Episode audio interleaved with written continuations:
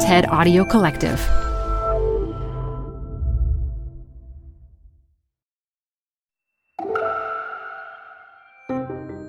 It's TED Talks Daily. I'm your host, Elise Hu.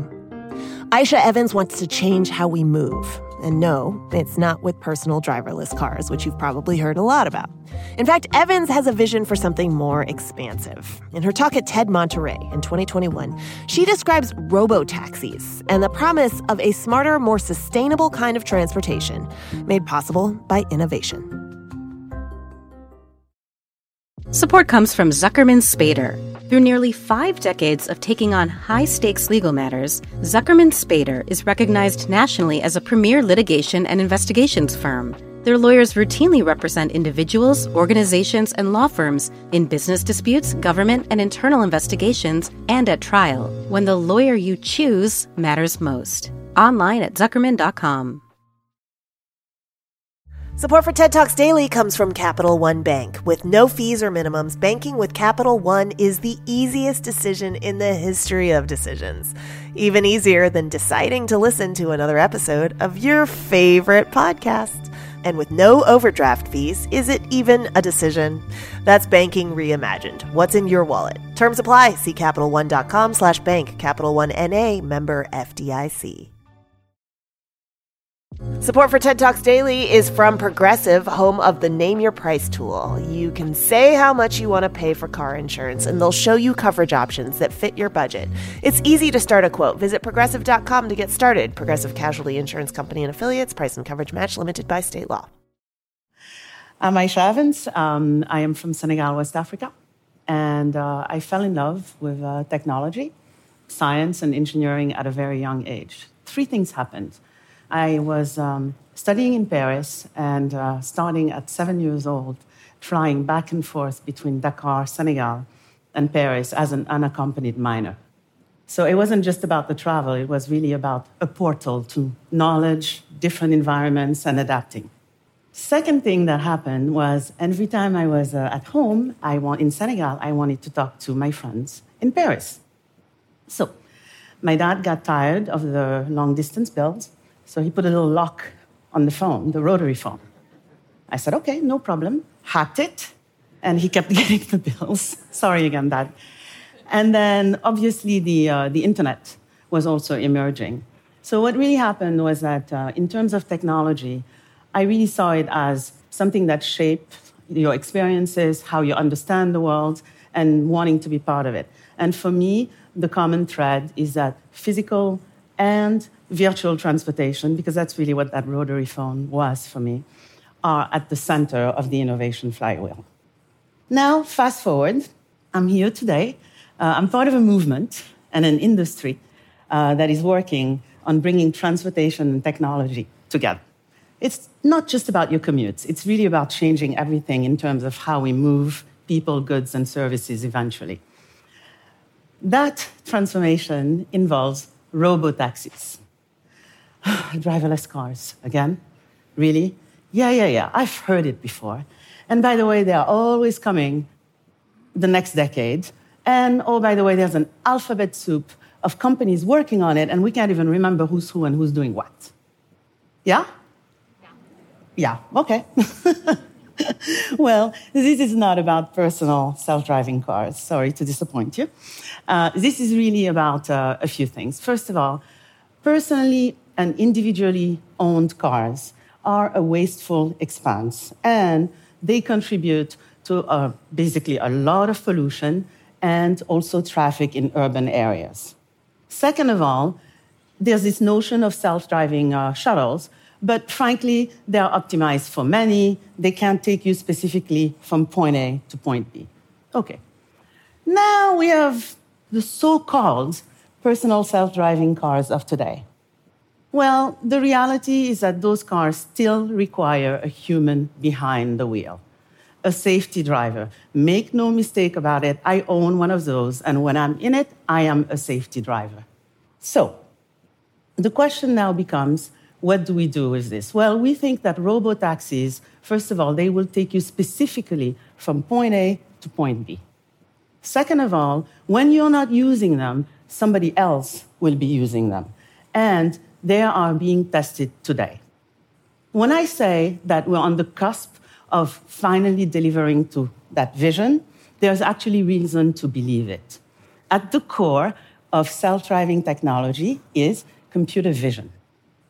Computer vision is a real time digital representation of the world and the interactions within it.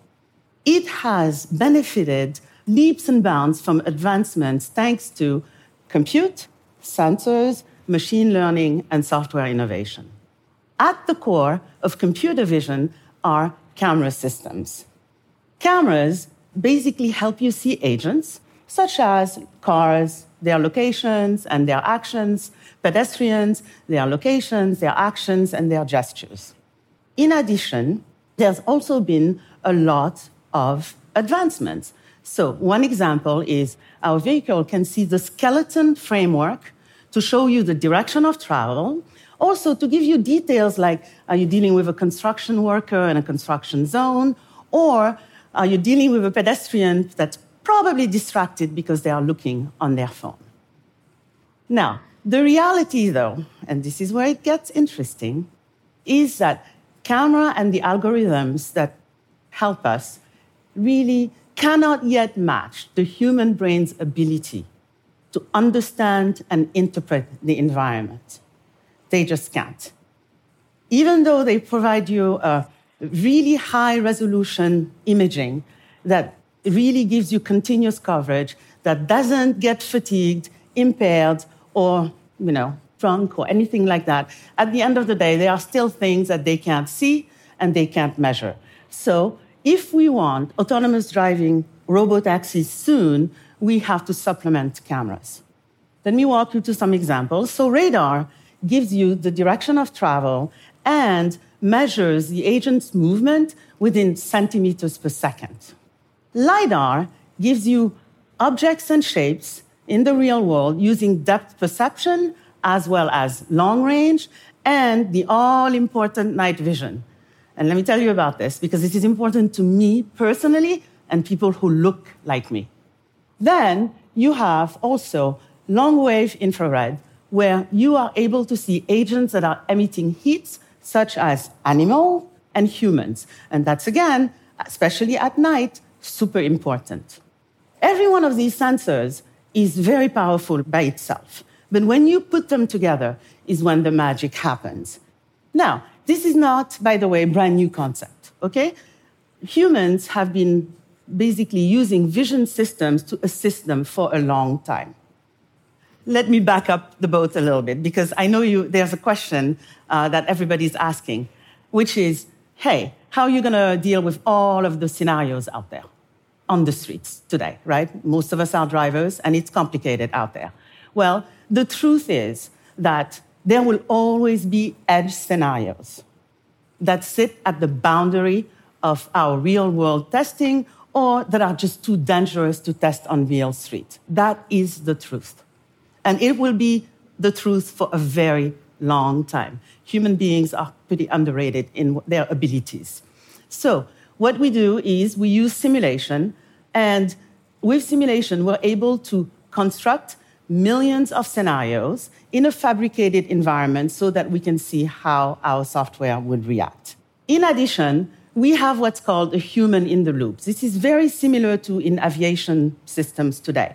We don't want the vehicle to get stuck. And there are times where it's not going to know what to do. So we have a team of teleguidance operators that are sitting at a control center. And if the vehicle knows that it's going to be stuck or it doesn't know what to do, it asks for guidance and help, and it, re- it receives it remotely, and then it proceeds. Now, none of these really are new concepts. As I alluded to earlier, vision systems have been assisting humans for a long time, especially with things that are not visible to the naked eye. So, microscopes, right? We've been studying microbes and cells for a long time. Telescopes, we've been studying and detecting galaxies millions of light years away for a long time. And both of these have caused us, for example, to transform industries like medicine, farming, astrophysics, and much more. when we talk about computer vision, when it started, it was really a thought experiment to see if we could replicate what humans see using cameras.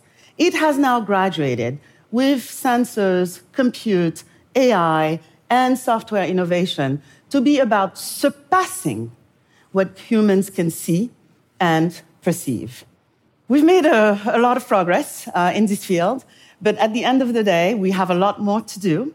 And with an autonomous robot taxi, you want it to be safe, right, and reliable every single time, which requires rigorous testing and optimization. And when that happens and we reach that state, we will wonder how we ever accepted or tolerated 94% of crashes being caused by human. So, with computer vision, we have the opportunity to move from problem solving to problem preventing.